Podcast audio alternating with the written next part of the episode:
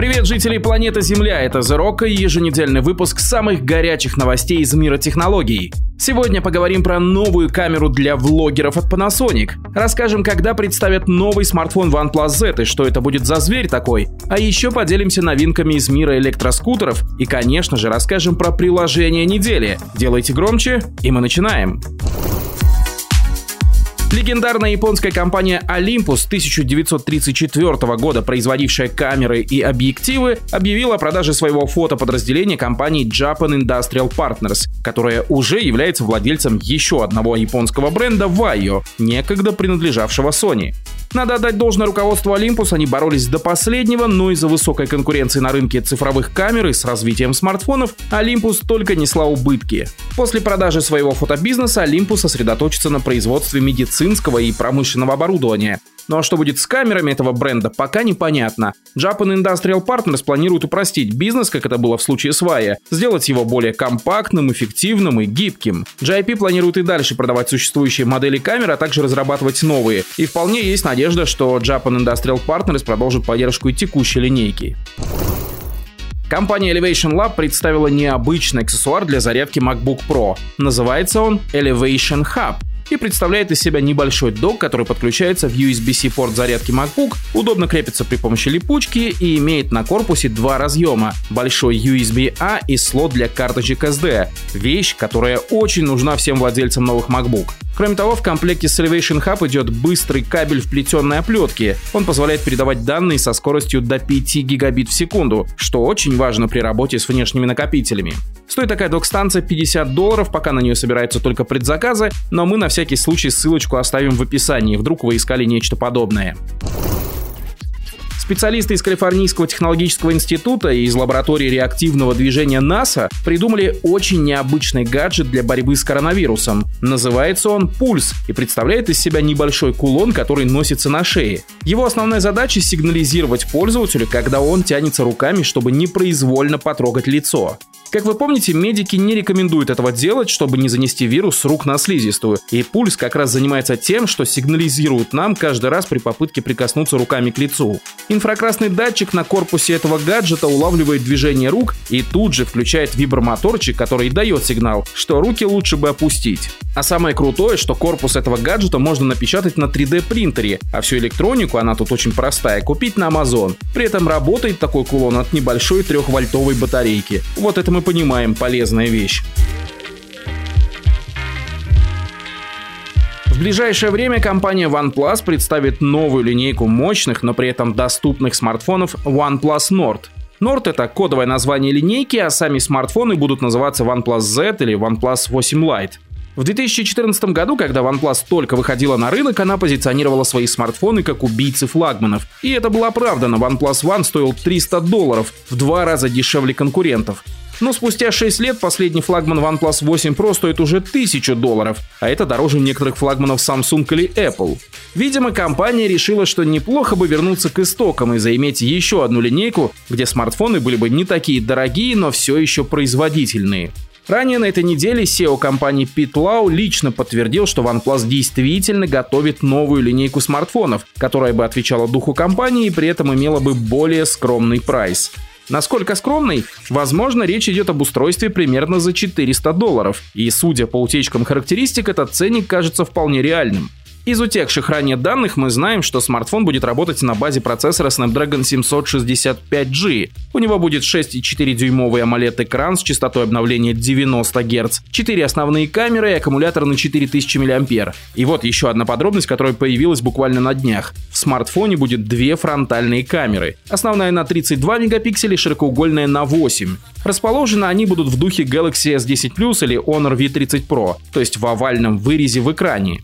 Правда, нет никаких подробностей, как будет выглядеть сама новинка. Возможно, OnePlus использует какой-нибудь старый смартфон в качестве основы, например, OnePlus 7, или же нарисует принципиально новый дизайн, что более вероятно. Как бы то ни было, компания очень ответственно готовится к новому запуску. В YouTube уже опубликован пафосный трейлер, где рассказывается, как запускали самый первый смартфон. Отсылок к OnePlus One с запуском этой новой линейки вообще очень много. Возможно, что новый смартфон унаследует пластиковый корпус, это выглядит логично. Есть мнение, что и стоить новинка будет так же, а это, напомню, 300-330 долларов. Впрочем, смущает экран на 90 Гц в таком доступном устройстве, поэтому более реальной ценой кажется примерно 400 долларов. Хотя у нас на прошедшей неделе вышел обзор смартфона как раз дешевле 300 долларов и с экраном на 90 Гц. И этот смартфон из одной из OnePlus корпорации. Может быть, как раз он и послужит базой для нового OnePlus Z. Ссылку на обзор этого смартфона оставим в описании, а представить новую линейку OnePlus должны уже 10 июля. Ставьте пометки в календаре. Приложение недели красивая игра Time Orbia. В этой игрушке ваша задача вовремя нажимать на экран, чтобы персонаж перемещался в нужную точку и при этом не сталкивался с другими существами, окружающими эту точку. Они вращаются, загораживая проход, точнее пролет, и ваша задача находить лазейки, чтобы точно попадать в цель. Игра очень медитативная, на фоне даже играет расслабляющая музыка, но все же определенный азарт она вызывает, и по своей механике очень напоминает старый добрый Doodle Jump.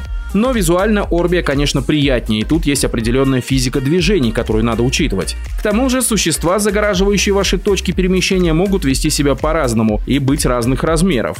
Орбия игра бесплатная, есть, конечно, встроенные покупки, есть реклама, но она все же очень приятная и попробовать ее точно стоит. Есть версия как для iOS, так и для Android, ссылки на Orbi оставим в описании.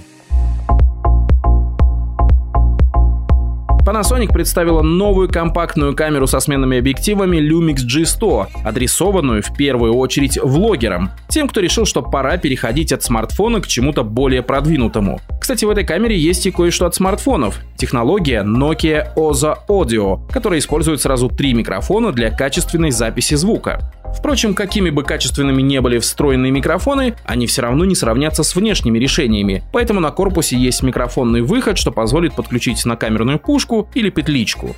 Как и в других камерах Panasonic Lumix, тут есть удобный поворотный дисплей, который подойдет в том числе и для записи себя и позволит удобно мониторить происходящее в кадре. Есть тут и электронный видоискатель, он пригодится для съемки фото. Кстати, разрешение камеры 20 мегапикселей. Максимальное качество записи видео 4К 30 кадров в секунду или Full HD 60 кадров. В этой камере есть поддержка плоского цветового профиля Vlog, который сохраняет гораздо больше информации о цвете и свете и позволяет провести цветокоррекцию, если это нужно. А вот чего тут нет, так это матричного стабилизатора, но Panasonic предлагает гибридный четырехосевой программный стабилизатор. Запись видео ведется на одну SD-карту с поддержкой UHS 1, кроме того на корпусе есть выходы USB 2.0 и HDMI. Выглядит камера интересно, главный вопрос только к автофокусу. Panasonic обычно использует только контрастный автофокус, далеко не самый лучший, но научить его следить за лицом можно. Panasonic Lumix G100 появится в продаже в самое ближайшее время, а комплект зум объективом 12-32 мм обойдется в 749 долларов. Внимательные зрители или те, кто увлекается видео, сразу заметили сходство с Sony ZV-1. Другой камерой, выпущенной месяц назад, тоже специально для влогеров, тоже очень компактной, тоже имеющей дополнительные аксессуары вроде небольшого штатива с ручкой управления, и которая стоит ровно те же 750 долларов. Обратите внимание, как большинство производителей делает акцент на видео в системных камерах. Видеоконтент – наше все. Возможно, Olympus, который продает свой фотобизнес, стоило сделать акцент как раз на видео возможностях, а не на фотосъемке. На этой неделе, кроме Olympus, электронный мир покидает еще и Segway, точнее подразделение компании, производящей электроскутеры на гироскопе. Оказалось, что Segway слишком качественные и дорогие, но главное, что эта техника очень сложна. Куда проще прыгнуть на электросамокат, такой вид транспорта гораздо более понятен и удобен. И вообще электротранспорт набирает обороты с каждым днем. Особенно это касается личного электротранспорта, самокатов, скутеров и мотоциклов. Их сегодня просто невероятное количество. Вот, например, очень интересный стартап из Швеции Cake. Кейк — это очень необычные электробайки. Их особенность в уникальном внешнем виде. Как и все скандинавское, они очень минималистичны и при этом еще имеют солидную начинку. Первый байк, который выпустили Кейк, был кроссовый калк. Это электрический эндуро, созданный для любителей погонять по трекам и грязи. Но в отличие от бензинового аналога, калк имеет гораздо меньше подвижных механических частей, из-за чего ломаться тут почти нечему. На это, кстати, производители особенно делают акцент. Есть амортизация, тормоза, электромоторы, батареи, батарея. От одной зарядки, кстати, модель Calc способна проработать до трех часов. Но есть у Кейка и более гражданский вариант байка, созданного для жизни и работы. Называется он OSA. Этот электроскутер внешне очень похож на старые мотороллеры и выглядит очень забавно. Но при всей миловидности он способен разгоняться до 100 км в час и проехать на одной зарядке примерно 90-100 км.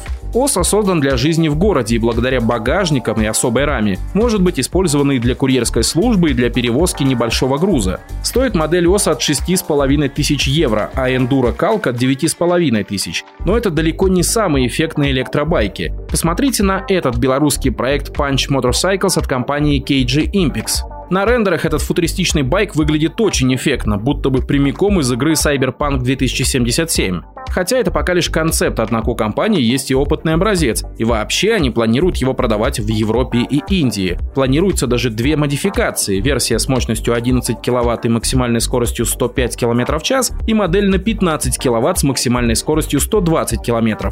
Но даже мотоциклы или скутеры не так популярны, как самокаты. Вот они-то как раз сейчас в тренде, особенно от компании Xiaomi. Хотя и это не предел, потому что бывают самокаты ну очень необычные. Например, как самобалансирующийся самокат Mantor X. Это очень компактный, легкий, всего 7 килограммов самокат, сделанный из карбона и алюминия. Он удобно складывается для переноски, но что еще более забавно, он может складываться пополам и передвигаться на одном колесе, как гироскутер.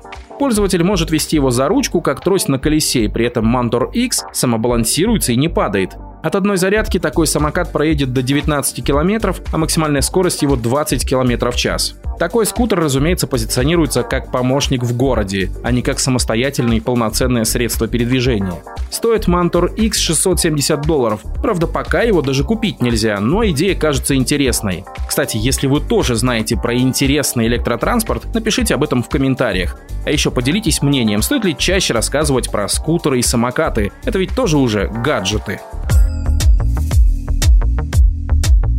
Вот и все, что мы хотели рассказать вам на этой неделе. Не забудьте поделиться нашим подкастом с друзьями и поставить нам оценку в iTunes. Это Rock. Всем пока!